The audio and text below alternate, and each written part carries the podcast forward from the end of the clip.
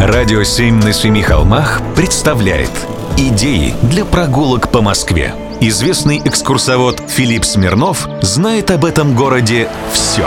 Прогулки со Смирновым. Здравствуйте. Читаем московские ведомости за 1800 лохматый год.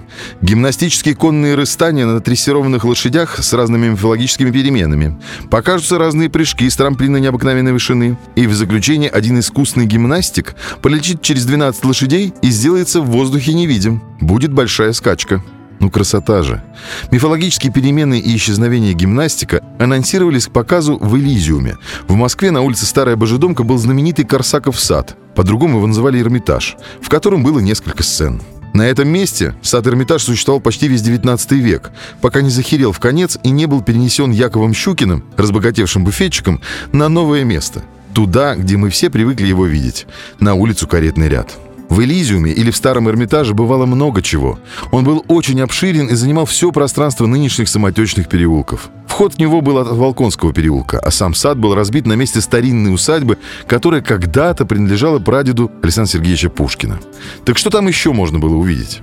Вот в 1858 году в газете «Ведомости Московской городской полиции» читаем «В саду Эрмитаж в четверг, 3 июля, большой увеселительный музыкальный вечер, в котором прибывший в сию столицу известнейший феномен мисс Юлия Пострана в первый раз будет иметь честь явиться перед московской публикой. Цена за вход 1 рубль 50 копеек серебром с персоны. Дети платят половину.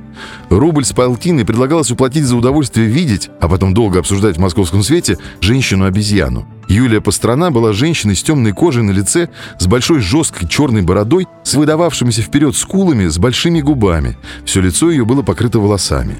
Успех по страны в Москве оказался грандиозным. Она пробыла здесь большую часть июля и дала 8 концертов, во время которых исполняла испанские и шотландские танцы, пела. Появлялась на эстраде то в итальянском, то в греческом платье и даже в костюме американского матроса.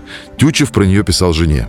Недавно на большом собрании все могли любоваться отвратительной Юлией Постраной, которую пригласили обедать за 200 рублей и заставили вечером гулять под руку с господами. Прогулки со Смирновым. Читайте на сайте radio7.ru. Слушайте каждые пятницу, субботу и воскресенье в эфире «Радио 7» на Семи холмах.